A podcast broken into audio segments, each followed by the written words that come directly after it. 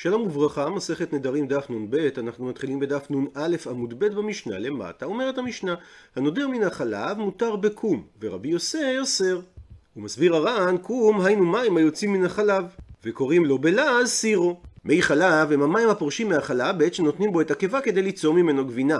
הם נקראים בלשון חז"ל קום, או נסיובי דחלבה, או צחצוחי חלב, ובין השאר יש בהם גם יתרונות רפואיים. באתר האקדמיה העברית ללשון מופיע שקום הוא תוצרת החלב, ומדובר על הכריש שמתחת לשמנת, או לאחר שהסירו את השמנת. וממשיכה המשנה, ולחילופין, הנודר מן הקום מותר בחלב. אבא שאול אומר, הנודר מן הגבינה, הדין שאסור בה בין מלוכה ותפלה. הוא מסביר הר"ן שאל תאמר מפני שרוב הגבינות מלוכות הן, אז סתם מה שהוא נדר זה מגבינה מלוכה, אלא שהוא נדר מכל גבינה, בין מלוכה בין שאינה מלוכה. ויש פה תיקון גרסה שתפלה זה בתף ולא בטית. ממשיכה המשנה, הנודר מן הבשר, הפכנו דף הדין שהוא יהיה מותר ברוטב ובכיפה.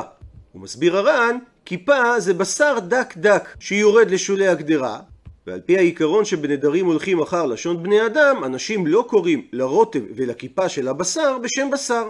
ורבי יהודה לעומת זאת אוסר. הוא מביא רבי יהודה סייעתא לדבריו, שאמר רבי יהודה, מעשה היה שנדרנו איסור מבשר, ואסר עלינו רבי טרפון בביצים שנתבשלו עמו. והסיבה לדבר בגלל הרוטב שנכנס בביצה, ואז היה בביצה טעם בשר. ועל אותו משקל, מי שאסר על עצמו בשר, יהיה אסור לו לאכול גם רוטב וכיפה. אמרו לו, כן הדבר, אנחנו מקבלים את עדותך שרבי טרפון אכן אסר עליכם את הביצים, אבל אימתי? דווקא בזמן שיאמר האדם, בשר זה עליי, שהנודר מן הדבר הספציפי ונתערב אותו דבר באחר, אז אם יש בו בנותן טעם, הדין שהוא אסור. ולכן אין מכאן ראייה לדבריך, כי לא עשה רבי טרפון, אלא בזמן שאמר האדם, בשר זה עליי, שכיוון שהוא אמר הבשר הזה באופן ספציפי, הרי הוא הגדיר את הבשר על עצמו כחתיכה האסורה.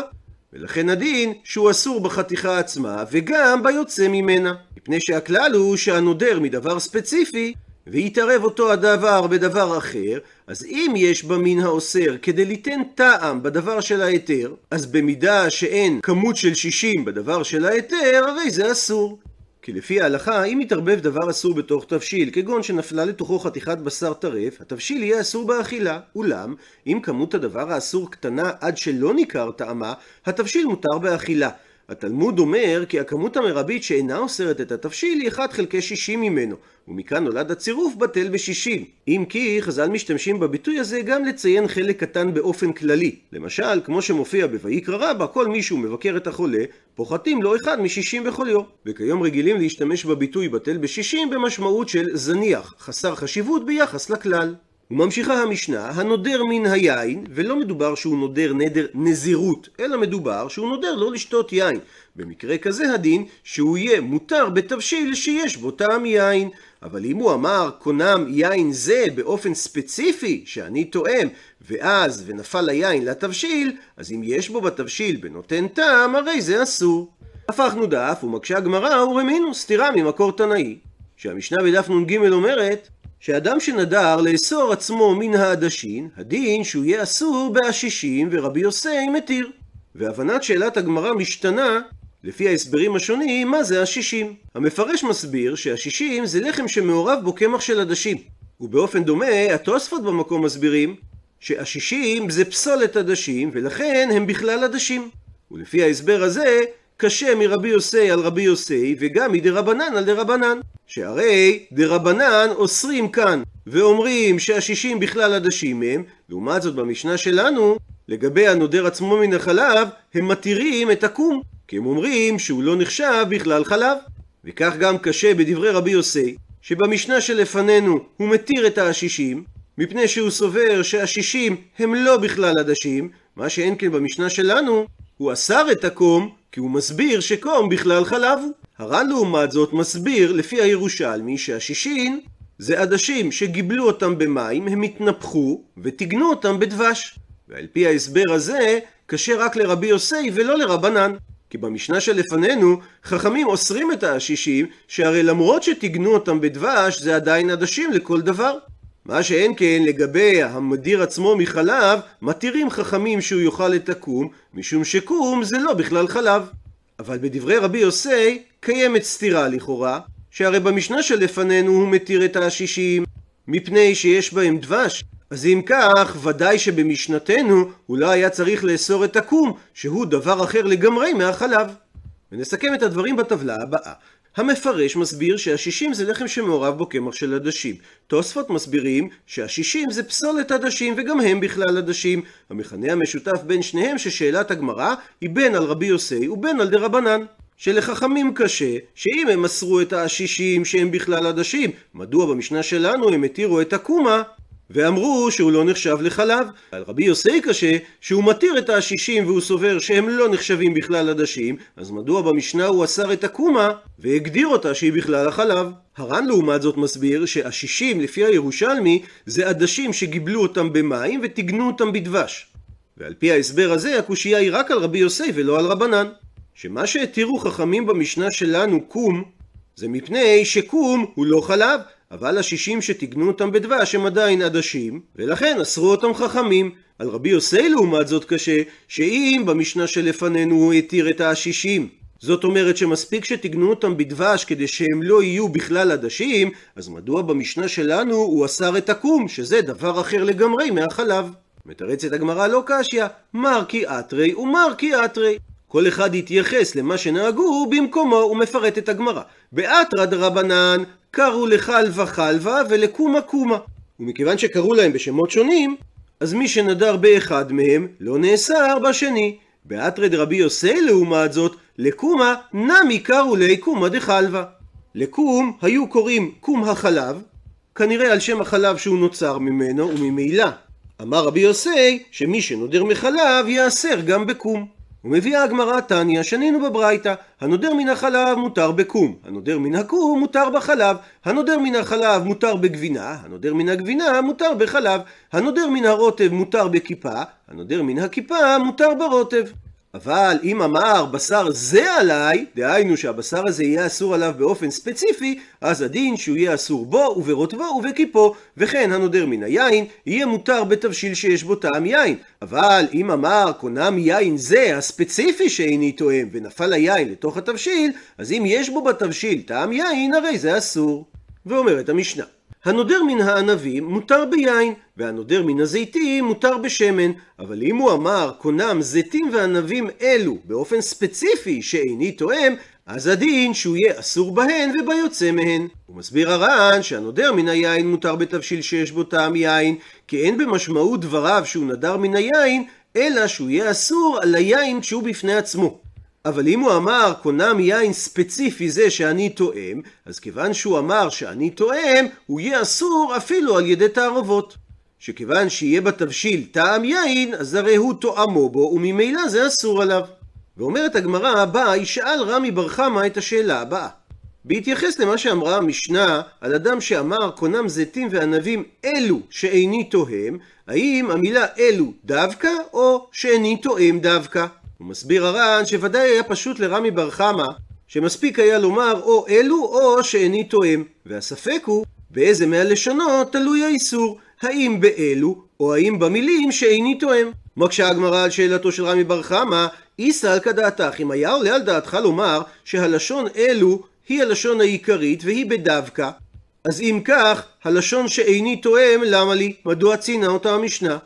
אלא בהכרח שצריך את שתי הלשונות. דוחה הגמרא את הקושייה שלה, הקמה שמלן ניתן לומר שהמשנה באה להסביר לנו שהלשון אלו היא הלשון העיקרית, כך דאף על גב דאמר הנודר את המילים שאיני תואם, הוא עדיין לא אוסר על עצמו שום דבר, ורק אי דאמר את המילים אלו אז מיצר הוא אוסר על עצמו, ואי הוא לא אמר את המילים אלו, הוא לא אוסר על עצמו. ומעיר הר"ן שהשאלה והתשובה הללו אמנם נאמרו על דעת זה שהלשון אלו היא הלשון העיקרית. אבל אותה שאלה קיימת גם אם נאמר שהלשון שאני תואם היא הלשון העיקרית ולא הלשון של אלו, והגמרא פשוט שאלה את שאלתה לפי האפשרות הראשונה שהעלה רמי בר חמא. עונה על כך אמר רבא תשמע. בו שמע הוכחה מהמשנה בדף נ"ז, שאדם שאמר קונם פירות האלו עליי, או שהוא אמר קונם הן לפי, הדין שהוא יהיה אסור בחילופיהן ובגידוליהן. חילופיהן הכוונה במה שהוא קיבל תמורתם, וגידוליהם מה שגדל מהם. הוא מדייק רבה, הא ביוצא מהן הוא יהיה מותר. לדוגמה, אם הוא סחט מהם משקה, הוא יהיה מותר במשקה הזה. ומכאן ניתן להוכיח שאדם שנדר בלשון של אלו, אינו אסור ביוצא מהדבר הנדור. מה שאומר שבמשנה שלנו, הלשון שאיני תואם, היא הלשון העיקרית. דוחה הגמרא, הוא הדין דאפילו ביוצא מהן הוא יהיה אסור. ומדוע לא ציינה המשנה שהוא אסור ביוצא מהן? והא עדיף על אלה השמועינן, כי היה עדיף למשנה לחדש לנו ולהשמיע לנו, דחילופיהן כגידוליהן דמי. שיש יותר חידוש, שהחילופים של דבר, אף על פי שהם לא יצאו מגוף האיסור, הדין שלהם יהיה כגידוליהן.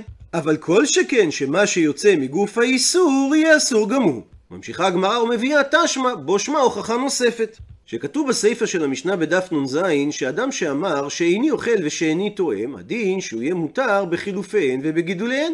ומזה ניתן לדייק, הא, היוצא מהן יהיה אסור. שהרי אם יוצא מהן היה מותר, אז ודאי שהמשנה הייתה צריכה לציין את זה.